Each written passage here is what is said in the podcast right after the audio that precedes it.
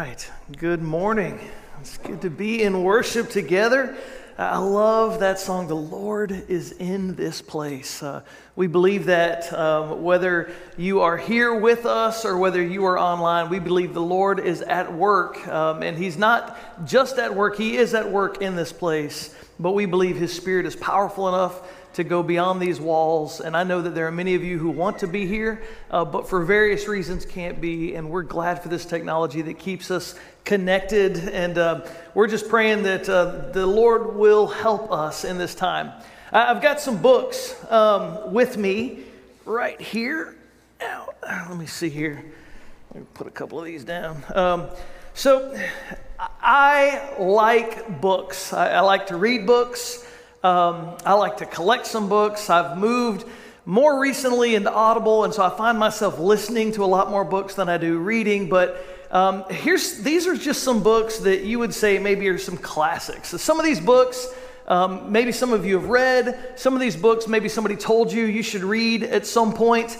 Um, but these these are just kind of classics. The, the Adventures of Huckleberry Finn. I mean, come on now, like that's a good book. It's a good classic one. This this one, uh, The Prayer Life by Andrew Murray, is a classic book on prayer. And if you ever want to know just kind of how can I how can I pray better, how can I grow in prayer, Andrew Murray's uh, the, the Prayer Life. Uh, this book here um, has probably shaped me more than any other really really old book other than the Bible. Uh, it's Andrew Murray's Absolute Surrender.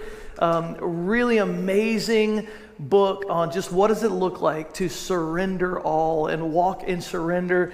Um, then there's John Maxwell's 21 Irrefutable Laws of Leadership. Uh, pastor Cole, our amazing new student ministry pastor, makes fun of me a lot because I quote John Maxwell a lot. Uh, but he has shaped me. I've read many of his books. If you haven't read this one, it's kind of like the one that he's most known for. And then this is kind of the, the book that you want to have on your, uh, on your bookshelf just because it's such a fat book and it looks really nice on your bookshelf. But I will say, other than it just looking really good on a bookshelf, this is my favorite fictional book. Um, it's Alexander Dumas, The Count of Monte Cristo, the unabridged version. Um, phenomenal, phenomenal book. And then David McCullough's 1776. I love Revolutionary War stuff. Um, and then great theological treatise, The Chronicles of Narnia. Um, all yes, uh, thank you for that. Um, so these are uh, these are some really good books. All amazing books. All have you know I, I've enjoyed reading them. But I've got another book here that is more than just a good book. Um, and that's what we're going to talk about today is this book, the Bible. Um, and, we call it the Holy Bible. It's, it's God's Word. Um, and, and this book is different from all of these other books that I've talked about and from any other book that you could mention. And the reason this book is different is because this book has the power to change lives. And we have seen over history, this, this book has proven itself to be a book of power and a book of transformation because so many people's lives have been transformed by this book. Now, we don't worship this book, but we worship the one who this book points to. And, and, and God's word communicates so clearly and points us so clearly to what it means to walk with God and be in relationship with God uh, that it is so transformative in our lives. And so today we are in the second week of a series we're just calling Big Questions. And we're just, we're looking at some really big questions that many of us have asked or are asking. And we're looking at some questions that I guarantee you the people that you work with and live next to and go to school with are asking. These, these are some big questions that we need to know for ourselves, that we need to kind of work through. And some of us who maybe have been followers of Jesus and in church all our lives, we would just say, well, yeah, that's the Bible and, and we should believe it. But we've never really thought through why. And I'm hoping today we'll leave with a little bit more understanding of why we can put our trust in the Bible. But I also think it's important for those of you who are here maybe online and you're a little bit more skeptical and you're like, ah, I'm just not sure. You know, I, I've got some questions. My hope is, is that today we'll understand just why this book is the kind of book that we can totally put our hope in and our trust in. And so um, let's, let's talk about the Bible's just impact on history. It, Throughout history, it has made such an impact. There have been literally billions of copies of this book sold throughout time. It is the best selling book of all time, and it is every year on the best selling list, still to this day, every single year. Uh, no matter what area of the world you look at, whether it's politics or art or literature or law, you can see the fingerprints of the Bible impacting so many parts of our culture and our lives, not just here in America, but around the world. And people have been known to literally give up their lives and die for the ability to have their own copy of this book and to read this themselves. Why? What, what makes this book so powerful, so transformative? And so I want us to talk about that today. And if you missed that QR code that was in the video announcements uh, that has the QR code to the notes, if you're online, you can just scan that QR code on the screen. If you're in here and you don't have paper notes and you want to follow along on your smartphone or your device, you can scan that QR code. Um, and you can also, if you raise your hand and you want paper notes, one of our amazing auditorium hosts back there will bring you some paper notes if you missed that opportunity and you'd like to take notes on paper. Um, we're just going to talk about three areas this morning. I, I, want us to talk about what is the composition and the content of the Bible. We, we need to talk about that. Uh, we, we need to just have a better understanding of that. We, I want to talk about what do we believe about the Bible. I think it's one thing to know the composition and content. It's another thing to know, like, what do we as Christians, what are the statements of belief that we would say, this is what we believe about this book? And we're going to spend the majority of our time in that second section together. And then finally, answering the question, is it trustworthy. And so, for those of you who are like watching the clock and you're thinking, oh no, he only is so far and we only have this much time, just know the second section is going to be a lot bigger than the third section, okay? So, that'll just help you be at peace um, as we go through this. So, uh, what's the composition? and the content uh, of the Bible. So, the Bible uh, consists of two major sections. There, there's the Old Testament and the New Testament. And the word testament literally means covenant. That, that's what we mean when we talk about testament. Um, and, and covenant, a testament or a covenant is a binding agreement. It's a binding legal agreement. And so some of you have a last will and testament. That is a binding legal agreement of what you want to happen with all of your stuff whenever you die. It's a, it's a testament, it's a last will and testament. And so when we talk about the New Testament, the Old Testament, the New Covenant, and the Old Covenant, we're talking about these binding agreements between God and us. And so the Old Testament is the Old Covenant, it, it is the it's the binding agreement that God made through Abraham and through Moses uh, through the promise to Abraham that I'm going to make a great nation out of your descendants, and, and through what took place at Mount Sinai with Moses and the giving of the Ten Commandments, and God saying, uh, You will be my people, and I will be your God, and, and if you'll do these things, I'll do these things. And it was this binding agreement in the Old Testament or this old covenant. But we also have a New Testament or a new covenant. And that is when Jesus was with his disciples at the Last Supper and he takes the cup of wine and he said, This blood represents a, this wine represents a new covenant made with my blood. And, and ultimately, Jesus was saying to the disciples that I'm going to create a new way for you to be in relationship with God. And through my blood being shed on a cross, through my death, and through my resurrection, I'm going to make a new covenant, a new way for you to have a binding relationship between you and God. And so, Jesus made this way for a new covenant or a, a new Testament. And so uh, the, the New Testament is all about that new covenant that Jesus made, and the Old Testament is all about the Old Covenant. And so that's, that's what we have. But what's important for us to understand is these aren't two separate stories. I think it's important for us to understand that, that the New Testament, when, when you read the pages of the New Testament, it's not this separate document, but that the New Testament is a fulfillment of everything that was promised in the Old Testament. And so we absolutely, uh, as Christians, would say we believe that God is at work in both of these. And we're thankful as followers of Jesus that we simply have the rest of the story. The Old Testament is hugely important to us but it points to something that is fulfilled in the New Testament. We're so thankful uh, that we have that. And so um, the Bible's content is made up of 66 individual books, 39 of them from the Old Testament, so that's one of your blanks. And there are 27 in the New Testament. So 39 in the Old, 27 in the New. And it was written over a period of 1,400 years. So that's just a, a, huge span of time. The Old Testament was, was written over a span of about a thousand years.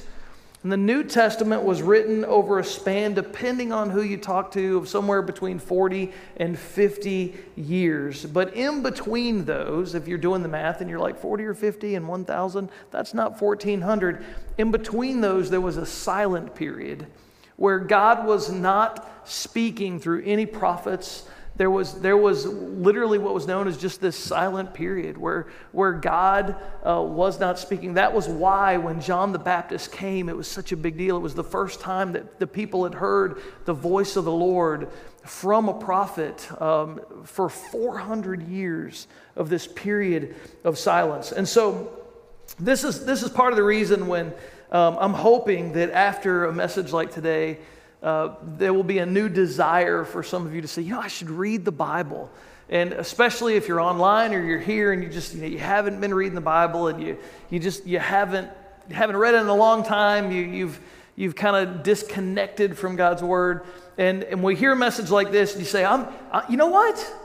I'm going to start reading the Bible. I'm, I'm going to do it. I'm going to actually read it. And so what you do is you do what everybody does when they start reading the Bible. They go to Genesis chapter 1 verse 1, and you start reading the Bible. Now, what I want to tell you is you don't have to do that because this is 66 individual books. Now, there is a continuous story that goes on, but it's okay, particularly if you're new to the faith, if you're new to following Jesus. Uh, maybe beginning with the stories of the life of Jesus in Matthew, Mark, and Luke and John would be the best place for you to start. Not that you can't start in Genesis, but I'm telling you, when you get the numbers in Leviticus, you're going to slow down. Um, and so you, you might want to maybe start in the New Testament, um, uh, but, but it's okay to do that. As long as you start at chapter 1, verse 1 of one of the books, you're okay because it's 66 individual books. Um, now, as we think about this being one continuous story, I, I want to I wanna show you a video. I, I, I, was thinking about all the things that I could say, and as we talk about the content and the makeup of the Bible, and there is an amazing video uh, by the Bible Project. And if you're not familiar with the Bible Project, after you watch this video, you're going to want to see more of these. Uh, but the Bible Project takes the Bible and helps us understand it visually. And so I want you to watch an eight minute video that honestly does so much better a job than I could do in helping you understand how the Old Testament connects with the New Testament and the flow of how this is one continuous story and the content. So I want you to watch this video and then we're going to jump back in and we're going to look at what do we believe about the Bible. So watch this. The New Testament. If you open up a Bible to its table of contents, you'll see it's made up of two large collections, the Old and New Testaments. The word testament refers to a covenant partnership, which is what both of these collections are all about. They tell one epic and complicated story of God's covenant partnership with Israel and all humanity. The Old Testament is called Tanakh in Jewish tradition. It's a unified scroll collection of 39 Israelite texts that were over a thousand years in the making. In contrast, the 27 books of the New Testament all came into existence within 30 to 40 years of each other. They were all written by first generation followers of Jesus. From an early period, Christian communities began collecting these texts and reading them alongside the Old Testament as one unified story that leads to Jesus. The New Testament begins with four narrative books that together are called the Gospel. They tell the story of Jesus of Nazareth's life, death, and resurrection as an announcement of good news. They're followed by a fifth narrative work called Acts of the Apostles. Here, the risen Jesus commissions the apostles, a word that means the sent ones. They're appointed as Jesus' representatives to spread the good news about him throughout the ancient world. After Acts comes a collection of letters from the apostles. These were written to provide teaching and guidance for local communities of Jesus' followers called churches. There are 13 letters connected to the Apostle Paul, and they're not arranged in the order of when they were written, but rather from the longest to the shortest. Then there's the letter to the Hebrews, written by a close but unnamed associate of the apostles. After this are the letters of James, Jude, Peter, and John. Two were brothers of Jesus, and two were among his first followers. The last New Testament book is the Revelation, a letter to seven churches that reveals a prophetic word of challenge and comfort to all of Jesus' followers. So, those are the books of the New Testament, but what are they about? And how do they connect with the Old Testament to make up one unified story? Think of it this way the Bible is one long epic narrative with multiple movements or acts. The Old Testament recounts the first series of acts that give you everything you need to make sense of the story to follow. The core themes and the plot conflict are arranged in design patterns. And then in the New Testament, these are all picked up and carried forward to the story's culmination in Jesus. Let me show you what I mean. The first act is about God and all humanity. God provides a sweet garden temple for humans who are made to be God's partners in ruling the world. But the humans are foolish and they give in to a dark temptation and rebel against God's wisdom. So they're exiled into a wilderness where they start killing each other. They build cities that spread their selfishness and oppression, leading up to the big bad city of Babylon. But God loves the world and its foolish humans, so he sets in motion a rescue plan by promising the arrival of a new human who will destroy the evil that has lured us into self destruction. The next act of the biblical story is about God and Israel, and it develops the themes and patterns of the first act. God calls a new humanity out of Babylon into a sweet garden land Abraham, Sarah, and his descendants, the Israelites. God promises that through them, divine blessing will be restored to all of the nations. Surely these are the new humans that we're waiting for, but the Israelites repeat humanity's rebellion against God, building their own violent cities that lead to self destruction and another exile in Babylon.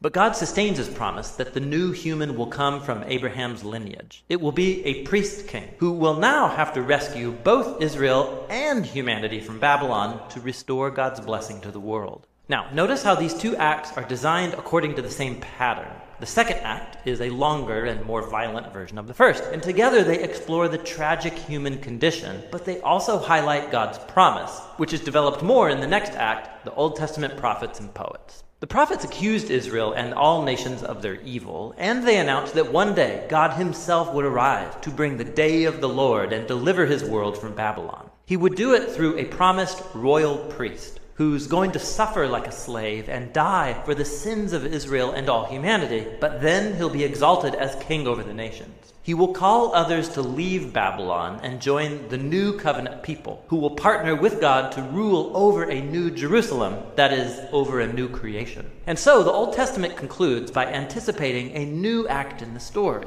And when you turn to the New Testament, it's the same story, now being carried forward in Jesus. Let's see how. The four gospel accounts introduce Jesus of Nazareth, both as the promised son of Abraham who will restore God's blessing to the nations, and also as that new human who will defeat evil and restore humanity to partnership with God. So Jesus is portrayed as a human and more. He went about announcing the arrival of God's promised kingdom, and he spoke and acted as if he was Israel's divine king. But instead of calling himself king, Jesus referred to himself as the Son of Man, that is, the human one who would act like a servant. The Gospels are making the claim that in Jesus, Israel's God has become the faithful Israelite and the true human that we are all made to be but have failed to be. Jesus' mission was to confront that dark evil that lurks underneath humanity's evil, luring us into selfishness, violence, and death. But how do you defeat that kind of evil? The surprising answer in the Gospels is that Jesus overcame our evil by allowing it to kill him on his paradoxical throne,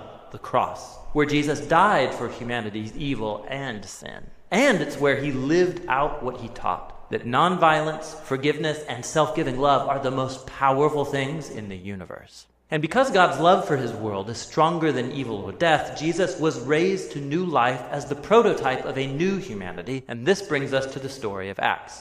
Through the Spirit, God empowers Jesus' followers to spread the life and love of Jesus out into the world as they invite people to leave their old humanity and join Jesus' multi ethnic family, the new humanity. This is where the letters from the apostles fit into the story. Here, the apostles address early Christian communities, and they show how the good news about the risen King Jesus changed history and should reshape every part of our lives. They also explained the good news by constantly appealing to stories from the Old Testament and the stories of Jesus, showing us how to see our own life stories as part of the epic biblical story. So all humanity is trapped in a Babylonian exile, but Jesus came to create a new home. We're all living in different kinds of Egyptian slavery to selfishness and sin, but Jesus died as the Passover lamb to liberate us into the promised land. Our old humanity is bound for the dust of death, but Jesus' resurrection opened up a new future for a new humanity. We live here in the current evil age, but through Jesus and the Spirit, a new creation has burst open here and now. And this leads us to the book of Revelation, where the whole biblical story comes together in powerful symbolism and imagery. Jesus is portrayed as a slaughtered, bloody lamb who is exalted as the divine king of the world. He's leading his people out of slavery and exile in Babylon. And as they resist Babylon's influence, they may have to suffer alongside their slain leader. But when you follow the risen king, not even death can prevent the dawn of the new creation, which is here depicted as a new Jerusalem garden temple, the true home of humanity after its long exile. And so, on the Bible's last page, heaven and earth are reunited, and the new humans take up their appointed task from the Bible's first page to rule the world together in the love and power of God. The New Testament is a remarkable collection of documents. They represent the testimony of the apostles that points us to the risen Jesus himself. And through God's Spirit, these human words have been speaking a divine word of hope from the first century to the 21st. Each book shows how God, through Jesus and the Spirit, is leading our world to its ultimate goal in a renewed creation. And so the story's end is really the beginning of a new story that is yet to be told. And that's what the New Testament is all about. Whoo!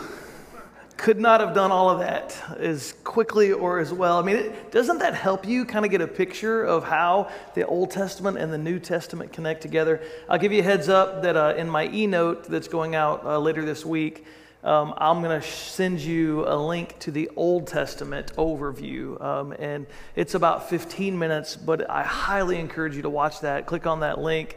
I think you'll find it is just as engaging and helpful to see uh, the, the full picture of the Old Testament um, and how that connects in. And so, um, I, I just think it's important for us to know the content, to know very clearly that we need the Old Testament so that the New Testament makes sense to us. They, this, this isn't, they're not two separate stories. One's not important and the other one not important. No, they're both important, but it is so good that we have the rest of the story with the New Testament and we know the answers. And so uh, the Bible isn't just a historical book, though. And Christians for 2,000 years have made claims and statements about the Bible uh, that it is seen as more than just a, a history of ancient Israel in the, in the Old Testament and a history of kind of the early church in the New Testament, uh, but it is a book that has been written by human hands, but it has been inspired and breathed life into by God Himself, and it is God's Word to us. And so we see this very clearly as a holy book as God's word communicated to us, as authored by God and inspired by God through the hands of humans. And so, in your notes, you can write a few things down about what we believe about the Bible. We believe it is God breathed and it is God directed um, or inspired, you can write in there, that, that God was all was the initiator of this work, he was the inspirer of this work, and he was the one directing the 66 books of the Old and New Testament. Now, and he, he wasn't just inspiring the initial writing, but he continues to inspire because we believe that the Holy Spirit is at work. And whenever we read God's word or whenever we listen to God's word, the Holy Spirit continues to inspire and give us insight and wisdom and new life to understand how it applies to our life and how it can direct our lives in significant ways. And so we believe that it's God breathed we believe that it's God directed. Uh, and we also believe that it is fully perfect in anything and everything that can lead us to salvation. Uh, that it is, it is, it's God's perfect message to us of how we can go from being separated to God to being in relationship with God. So this gets confusing when you start thinking about. Um, you know, what, what was God's part and what was, you know, humanity's part in this? And I think this is where a lot of people get hung up on is the Bible trustworthy? Uh, there was a story of a little girl in first grade who was sitting next to her mother in church and had her mother's Bible and was looking intently at the Bible and looked up at her mother and said, Did God really write this? And the mom, you know, looked at, Yes, yes, dear God, God really wrote this. And the little girl just stared at it more intently and finally looked up at her mom and said, God has really neat handwriting. Um, you know, I, I think, um, you know, this, this is, you know, what, where is God's part in this? Where, where is um, humanity's part in this? Um, God initiated the writing of the Bible. Uh, we, we believe this is as followers of Jesus, we believe that it was God's idea. It wasn't our idea that we get a message from God, that it was God's idea. He's the one who initiated this. It was His, it was his desire and His intent to speak and communicate with us. Um, and so we, we believe that about this. Uh, 2 Peter uh, 1.20 says this, Above all, you must understand that no prophecy of Scripture came about by the prophet's own interpretation. In other words, there wasn't a bunch of prophets in the Old Testament saying, you know, it'd be great if God would speak to us. I think I'll, you know, I'll come up with something. No, that this was initiated by God himself. The Holy Spirit was the one who moved upon the prophets. And I'll just say for those of you who are here in the room, um, on the back of your paper notes, is actually a list of Old Testament prophecies that were fulfilled in the New Testament. And so, as we talk about is the Bible trustworthy, one of the things, especially if you're here and you're a doubter and you're someone who's a skeptical type person, I just want to encourage you to doubt your doubts, to be skeptical about your own skepticism, and take some time to do some research and look at these Old Testament prophecies and their fulfillment uh, sometimes five, eight hundred thousand years later, um, in the, the fulfillment of these prophecies. This is one of the ways that we know the Bible is trustworthy. And, and we, we see here that it was God who initiated these prophecies, it was God who began this work. And so he inspired the writing.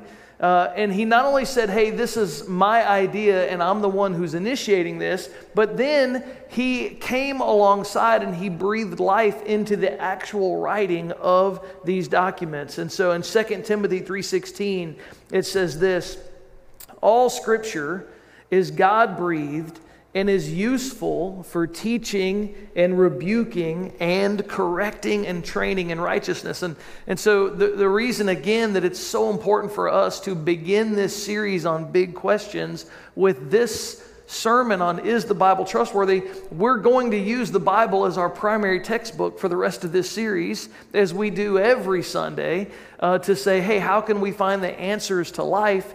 And if we can't agree that the Bible is trustworthy, if we can't come to this understanding that, that this book is authoritative and it's God's word to us, uh, then, then we won't be able to address these other big questions uh, in the rest of this series. And so, um, again, in, in your notes, we believe that it's, it's initiated by God, it's directed by God, and it's perfect. That this is a perfect book, and let me be clear about what we mean by that, that it is perfect in everything you need to know to lead you into a relationship with God. And I think it's important that we, we explain what we mean by that because what we don't want to do is make claims for the Bible that the Bible never makes for itself. We, we don't want to put ourselves in a posture where we're trying to defend something about the Bible that the Bible never intended to have be defended. Um, and so, um, to get some help with this, um, there's a, a book, uh, Introduction to Wesleyan Theology, by a couple of really smart guys, way smarter than me, uh, Dr. William Greathouse and Dr. H. Ray Dunning. And this is just a small section of what they're saying that, that has helped me with this. And then I'm, I want to read this, and then I want to give you an illustration that might help you with this. They just said this The Bible is not a book of science. It is not a book of secular history. It is a book of God. And what does that mean? It means its authoritative pronouncements in the Bible are theological in nature. Therefore, the inerrancy or infallibility of the Bible, in other words, its perfectness, is to be positive and defended on these grounds. Now, what do they mean by that? I, I think this, is, this has just been helpful, so you'll just have to. This is Brad Fink. I like the cookies on the low shelf, all right? So this is, this is where I like to hang out. Um, so I, hear a lot of people that will try to like defend the Bible in places that the Bible never needs to be defended. In the sense of, there, there's people who are like, you know, I can't trust the Bible because it doesn't talk about dinosaurs, you know, blah, blah, blah, you know. So, and what I want to say is, like, the Bible's intent is not to talk about dinosaurs. That, that's not why the Bible was written to tell us about that stuff. It's, it, you know, like the scientific things that, that people want to fall on their sword on. Is this a trustworthy book? Even when it comes to seven day creation and, you know, how old is the, is the, the earth and all these things. Listen, church, I just want us to know that w- when you look at the creation story, the, the sun and the moon weren't created until it wasn't the first day. When God said, Let there be light, there was still no sun. And we don't know how long that first day was. And, and the intent of the Bible is not to teach us scientific, historical things. And, and so there are a lot of Christians that would say, everything in my faith has to be that the earth is this old or and then, so then when when carbon dating comes around and science comes around and they say well you know the earth looks like it's this old it shatters their faith the, the purpose of the Bible is not to tell us how old the earth is. The purpose of the Bible is not to tell us where dinosaurs are and how all that. And here, here's the way I think about it the Bible doesn't talk about red ants, okay? But I know they exist because they have bitten me like right between my toes, you know, like right there when they get you, and like they're just hanging on. And it's like, oh, it hurts so bad. I know those suckers exist, but the Bible doesn't talk about them because that's not the point of the Bible. The point of the Bible is to tell me and to tell you how humanity fell, how humanity separated from God, and God's plan to bring us back into right relationship. And I'll tell you, it is perfect. And everything that you need to know in order to be brought into right relationship with God. But it might not talk about dinosaurs, and that's okay. And it might not talk about all these other things, and that's okay. That's not the point of this book. The point of this book is to lead us into a right relationship with God, and it's perfect in everything in that area. And if we would start defending it on what the Bible says it's for, instead of trying to defend it for things that the Bible never even says for itself, we would find that we didn't have to fight as many battles with the world, but we could come to some common ground and understand that this book is an authoritative book from God to us on how to be in right relationship with God. So, what is God's part in this, and what is man's part?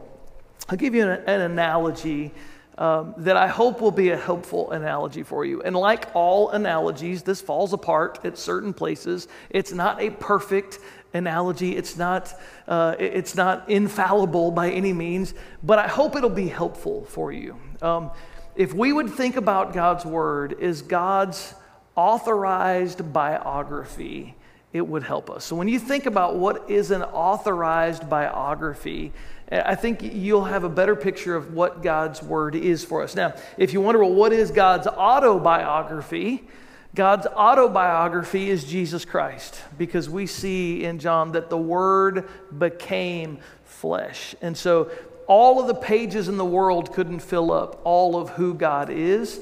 And so there is no autobiography written, but the autobiography of God is literally Jesus Christ. The Word became flesh, and we see the most perfect picture of who God is in Jesus, that, that Jesus is God in flesh. But when we think of God's Word to us, this is an authorized biography. Now, the thing about if you're not like a into biographies, anybody can write a biography. Anybody can write a biography about anybody. You could just start writing a biography. But to have an authorized biography, what that means is, is if somebody came to you and said, Hey, I want to write a biography about you, for you to make that your authorized biography, then you have total control of what goes in that biography you have total control about the formation of that biography and the flow of that biography. That when you have an authorized biography, someone else is writing it, but you have the ultimate say in what goes in it, what doesn't go in it. I had somebody ask me after the first service, they said, you know, somebody had asked them, how do I know, you know, that this, you know, this is true? I mean, man has been involved, people have been involved, humans have written this. How do I know it's really trustworthy? And, and their response was, they said, I don't, I don't know if this was a good response, but my response was, was, well, if this is truly God speaking, don't you think God's big enough and powerful enough to make sure that people didn't mess it up? And I was like, that's a great response. Like, that's actually a, a, wonderful response. If we believe that God is the creator of the universe who spoke everything into existence, don't we believe He's powerful enough to ensure that His word is communicated clearly in the way He wants? And so, this is God's authorized biography to us. And uh, He gave permission. He gave influence and he had ultimate say in what went in it what didn't go in it, and how it was flowed. And so, uh, but we also need to understand that God was the authorizer, that's on one hand, of his biography, and he influenced every part of it. But we also need to know it was written by human hands. And it was written by people that had human perspectives. And God inspired it and God breathed into it, but it was written by people. And, and if we don't hold on to both of those truths, we get into trouble. Um, that, that God didn't take the Apostle Paul and the prophet Isaiah and Jeremiah and all these people and put them into a trance while they were sitting in a desk, you know, and move their hands. That's just not how this worked. God didn't do that. In fact, if God would have done that for all of the authors of Scripture, if He would have put them into a trance and they would have written this all down, then what you would find is that every single book would look the same. They would have the same feel, they would have the same tenor to it, they, they would have the same characteristics to it. But what you find as you read these 66 books is they're very unique. They're very different. Some of them were written in Hebrew and Aramaic, and some of them were written in Greek uh, that they had different writing styles, that some of them sounded like South Texans.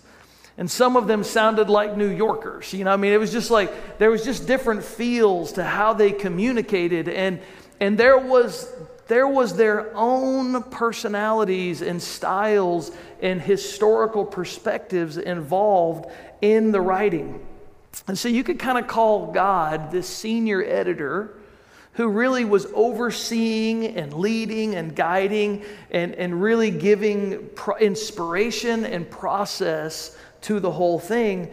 But it was written by people. This is the reason it shouldn't bother us when you read something in the Old Testament and, and there seems to be this perspective, and then there's another place in the Old Testament where there's another perspective, and you go, well, see, those seem to contradict themselves, and, and you know, well, that makes the Bible untrustworthy. No, no, that doesn't make the Bible untrustworthy. What that means is it was written by two different people who had very different perspectives. That shouldn't shake our faith up. It was written by people, but it was inspired by God. It's the reason when you read in Matthew and you read in Luke and you read the same miracle story and it feels like maybe there's some different things that are talked about or different perspectives. It doesn't, well, see, now the Bible's not trustworthy. No, it doesn't mean it's not trustworthy. What it means is you have two unique individuals who are witnessing the same event and they're witnessing it from a different perspective, and you get different things from each different individual as they share and as they write the encounter that they had.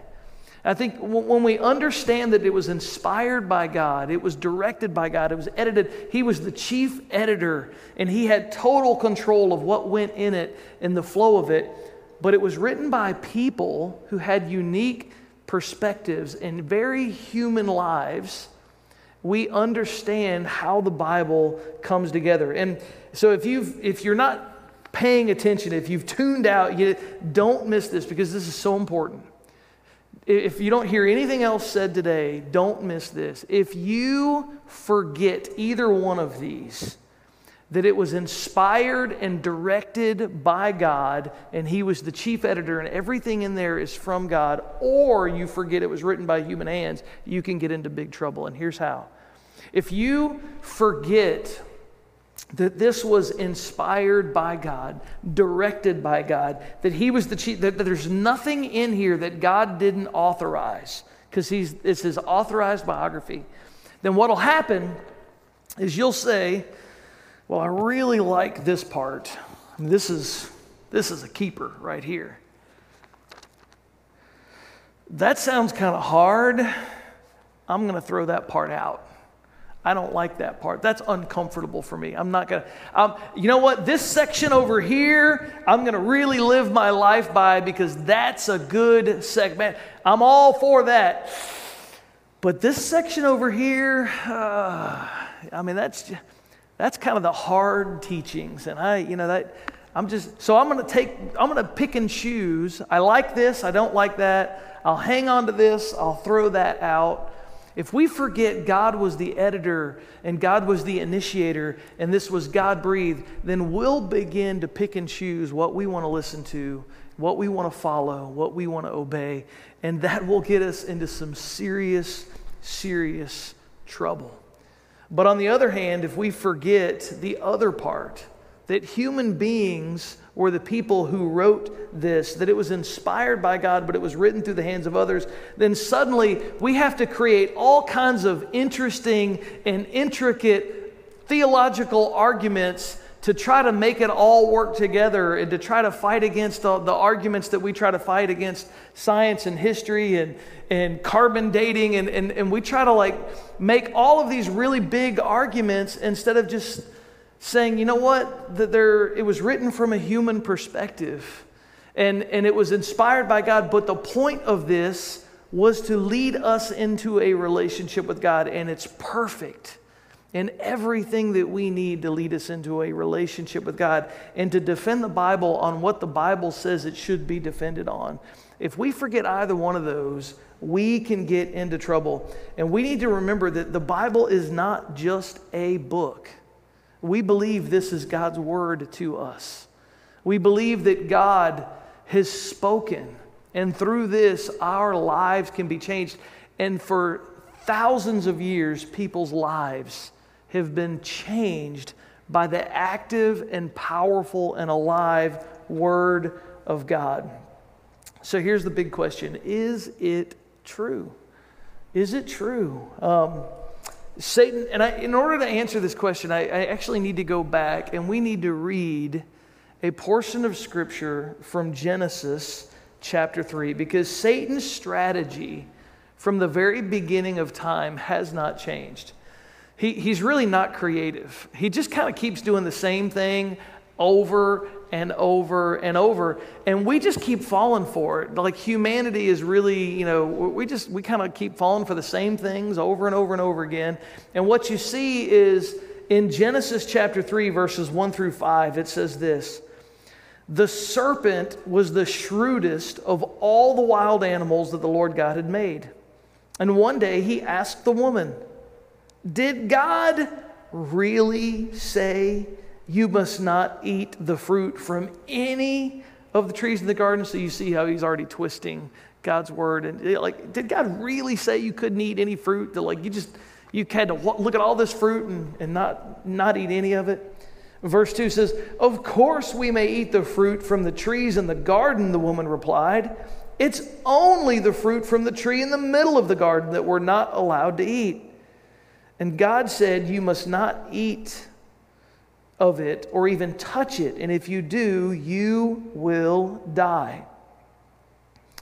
You won't die, the serpent replied to the woman. God knows that your eyes will be opened, and as soon as you eat it, and you will be like God, knowing both good and evil. Now, just I want to just pause us here for a second. In your notes, there's a few blanks, but before we go through those three, I just want you to I want you to hear this. The same thing Satan tells you, the same thing Satan tells me, the same thing that Satan tells everybody in the world when it comes to God's word, he's been saying since the beginning. And this is the pattern. And it's the same pattern over and over and over. And here it is. Number one, doubt God's word. Doubt God's word. Did God really say? That, that's, that's the first question. That's, that's why in the beginning of this series, we've got to address this question first Is this book trustworthy? The answer is yes. Satan's lies have never changed. Is God really trustworthy? Did he really say this or that? He's just been trying to create doubt about what God has said forever. And the second step is this to deny the consequences of sin. After he created doubt about God's word, the second thing he did is he said, You know, um, you won't really die. I mean, I know, I know God said you would die, but you won't really die. That, that he creates doubt about the consequences of sin. And so, um, you know, hey, I, I'm not sure I can trust this. I know God says that there are consequences to sin, but I'm not sure that I believe those consequences, that I believe in those things. And then the last thing is this to doubt God's goodness. That the, the serpent says, Listen, you know what? The reason God doesn't want you to eat that fruit is because if you eat that fruit, you're going to be like God. That God is keeping something good back from you. There's something good that God doesn't want you to experience, and He's holding it back from you. And so, you know, you, God's not good, and He's trying to keep good things from you. This is the same pattern for us that He still tells us. This, this isn't really trustworthy, Satan would tell you. Is that really God's word? I mean, can you really trust it? And, and then, you know, you don't have to really believe that there's consequences to the sin in your life. And then ultimately, that, you know, God's trying to keep good things from you. And so you hear people say, well, you know what? The Bible, the Bible's telling me I can't do this and I can't do that. And, and, and somehow there's all these good things over here, and the Bible's trying to keep me away from those. No, God knows what's best. God loves us. God created us. He has a good plan for us. And when He says don't do that, He's saying don't do that for a very good reason because He knows the pain and the consequences of what doing that will lead to. And no matter how many lies Satan tells us, that no, no, no, he's trying to keep something good from you. The truth of the matter is, God's word is trustworthy. The truth of the matter is that there are consequences to sin.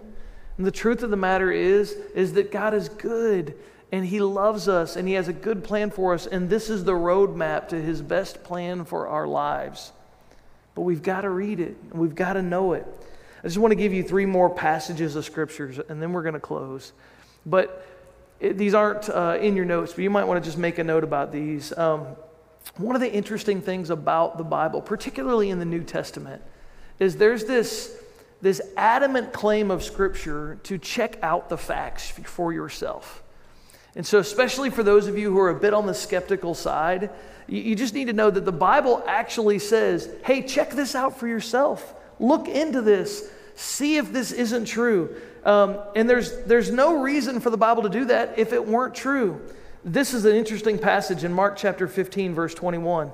It says, A passerby named Simon, who was from Cyrene, was coming in from the countryside just then And the soldiers forced him to carry Jesus' cross. Simon was the father of Alexander and Rufus. Why does the Bible say Simon was the father of Alexander and Rufus?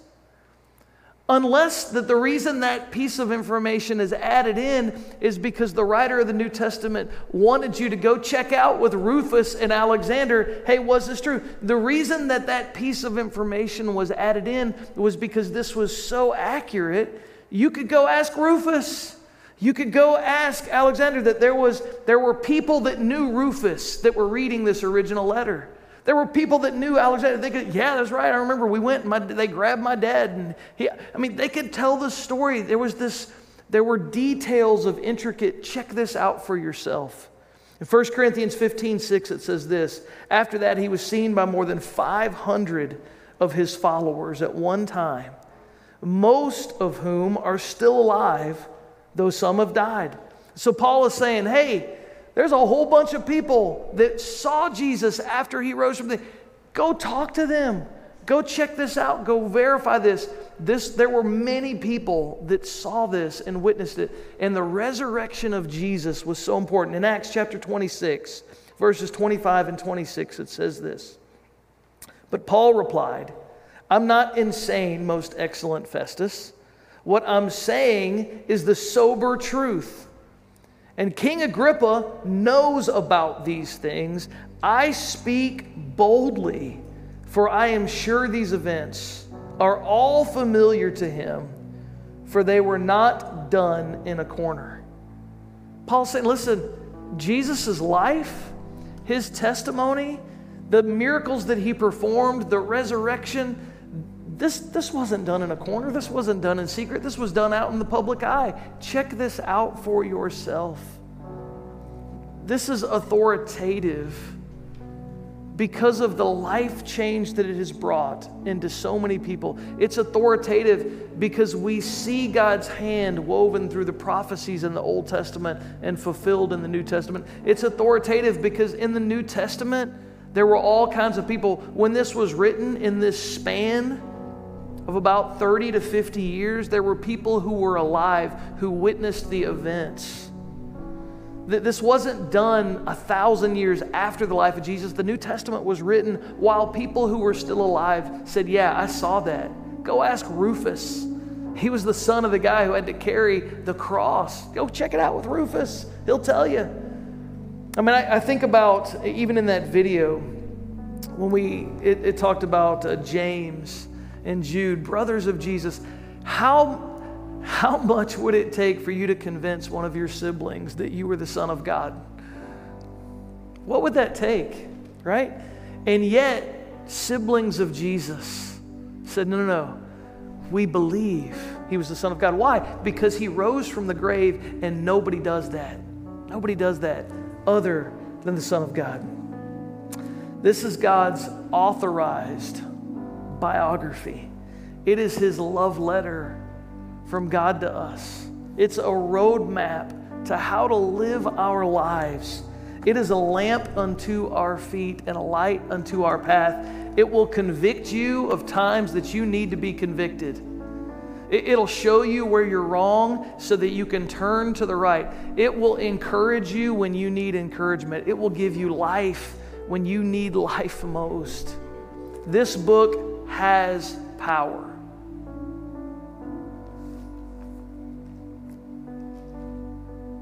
but only if you read it. You say, Well, I hate to read. Listen to it then on YouVersion while you drive. I, listen to it, read it, consume it, allow it to fill you. Because if you do, it can change your life. But we've got to let it speak. I'm going to pray for you and pray that God would give us a new hunger for His Word.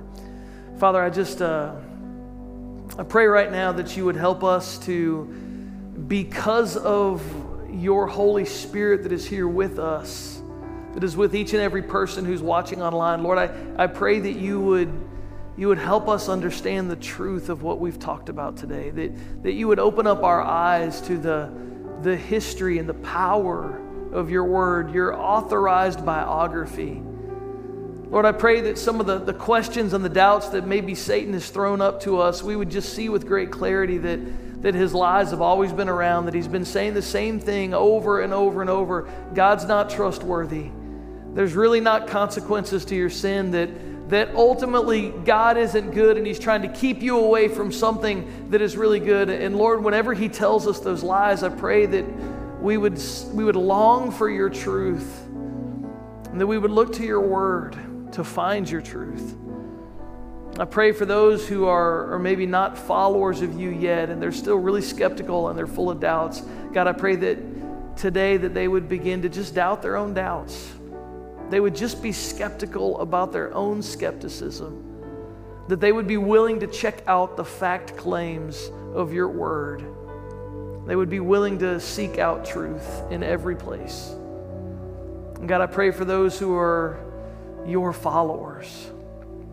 I pray, Lord, that you would forgive us for the times that we have allowed your living and powerful and active and alive word to sit and collect dust on our shelves on our coffee tables, on our nightstands.